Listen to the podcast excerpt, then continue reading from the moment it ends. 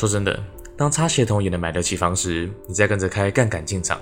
你背负的就不只有房贷，而可能还有要命的潜在风险。在二零二零年九月，台湾各家银行都开始推出房贷战，让人们可以贷款九成以上，或贷四十年房贷，一圆买房梦想。我认为这可能就是房市泡沫的开端。切记，银行绝对不是突然佛心来着，让你能轻松贷九成贷款或背四十年房贷，而是因为受到二零二零年全球央行救市降息的影响，让热钱到处流窜，使得利率不断降低，银行的烂头寸大增，大大打压到银行的获利来源。所以，银行和建商自然会在这天时地利人和的好时机，制造你现在不买房，以后一定会后悔的假象，开始收割那些存款不多、债务不大。但现金流像小水沟，自备款永远存不起来，却又幻想着能买房的小资族。老实说，当热钱变多，市场过热，同时出现越来越多收入不高但还能透过低首付买房的擦鞋童族群时，这代表接下来房市很可能会出现大量零首付和零元购物的现象。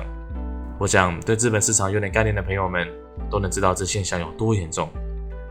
简单来说，在2008年次贷风暴之前。美国房地产就是因为银行烂头赚过多，银行为了增加获利，才会出现大量零首付和零元购物的现象，让人人都能用高杠杆，也就是用少少的钱，甚至根本不用钱就能贷款买房，因而造成美国房市泡沫。接着，美国央行的升息让贷款利率大增，许多人还不出贷款，让这些开高杠杆贷款的穷人和银行一同受到打击，最终做破了泡沫，引发金融风暴。然而，目前台湾在低利率和低首付款的影响下，房屋贷款余额还在屡创新高。这代表着台湾房市泡沫还在逐渐变大，而且正渐渐濒临紧绷边缘。如果未来有许多人因为景气不好失去工作，又或是因为央行升息缴不出房贷，出现大量房贷违约和银行呆账，就可能会出现台湾版的次贷风暴。也许你会觉得我在危言耸听，但灾难往往都来得很突然。当金融风暴真的来临时，你就会想起我现在说的这些话。当然了，金融风暴不会这么容易，也不会这么快就出现，因为台湾并没有像美国当时一样推出 CDO 等衍生性金融商品，把财务杠杆开太大的现象。但历史总是会不断重复上演，即使历史不会完全重演，也会惊人的相似。那么，如果金融风暴真的来临，我们该怎么做呢？从历史上的每次金融风暴来看，赢家都是聪明钱，而输家就是在泡沫出现时还不断开杠杆的人。聪明钱又是什么？讲白话点，聪明钱不会在市场风险过高的时候进场，而是会在资产泡沫化后，也就是资产回到真正的价格时才进场。因此，真正买房的好时机就是等房价回到合理价格时再进场。操作股市也是同样的道理，最重要的就是学会忍耐。等到攻击讯号出现时再出手，这就是聪明钱，也是金融风暴来临时我们该做的策略。看到这，一定有人会想问：到底要忍耐多久？如果金融风暴一直不来怎么办？我在发布年轻时到底该不该买房的影片之后，很多年轻人都跑来问我一样的问题，就是怕住了几十年的房子，忍耐了很久之后，却还是无壳瓜牛，让自己未来没有保障。我想他们可能没有看懂我影片的内容。我一直都不反对任何人在任何时候买房。如果要买房，当然是越年轻买越好，但前提是你的钱要够多，或者你能够确保接下来几十年你都能按时缴房贷，又或者不怕资产泡沫化。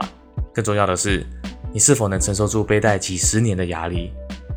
这些问题的答案绝对不是我能够给你的，而是你要静下心，好好和自己对话，看看自己的存折，思考自己的工作前景，以及自己想要过怎么样的生活，才能找到答案。老实说，我身边有许多朋友认为一定要买房，为了买房背上十几二十年的房贷，每天省吃俭用，也不敢有什么娱乐和梦想，只为了房子做自己不喜欢的工作，生活过得非常痛苦。他们在背房贷六七年后，都纷纷和我说非常后悔买房，没日没夜的工作已经把身体搞坏，他们不认为自己还能再背十几年房贷。我奉劝他们，固有意义且不愧对自己的人生是最重要的。人类生存在这世界上的目的，绝对不是为了一间只会不断折旧的房屋。即使要买房，也不一定要在贵场上的都市，可以选择虽然生活技能比较差，但让自己负担比较少的乡下房子。接着，有些能听进去的朋友们，把房子卖掉，脱离房贷地狱后，才发现这个世界是如此的大，如此的美好，就像从一场不合适的爱情解脱一样。有更多的 DI 可以使用，也有机会创业，打造自己的被动收入印钞机。甚至有一些去了乡下，买一瓶不到五万的农舍后，开始过上天天种田、与自然为伍的农村生活。总之，千万不要为了一时的冲动，就忽略自己的承受能力。不管是投资又或是买房，都绝对不能靠感情用事。在做任何决策之前，一定要把眼光放远，并拟定好避险和投资的策略。相反的，如果你一时冲动被奸商洗脑买房，但在未来却承受不住房贷压力时，那么我敢肯定，你必定会后悔。当初买房的愚蠢决定。这期的节目差不多就到这边。如果有什么想分享，或是有什么题目希望我们做一期节目的，都可以到 Facebook 私讯和我们说。如果你对总金投资有兴趣的话，欢迎订阅我们的 Press Play 迪香白话总金投资学院。谢谢你的收听，我们下次见。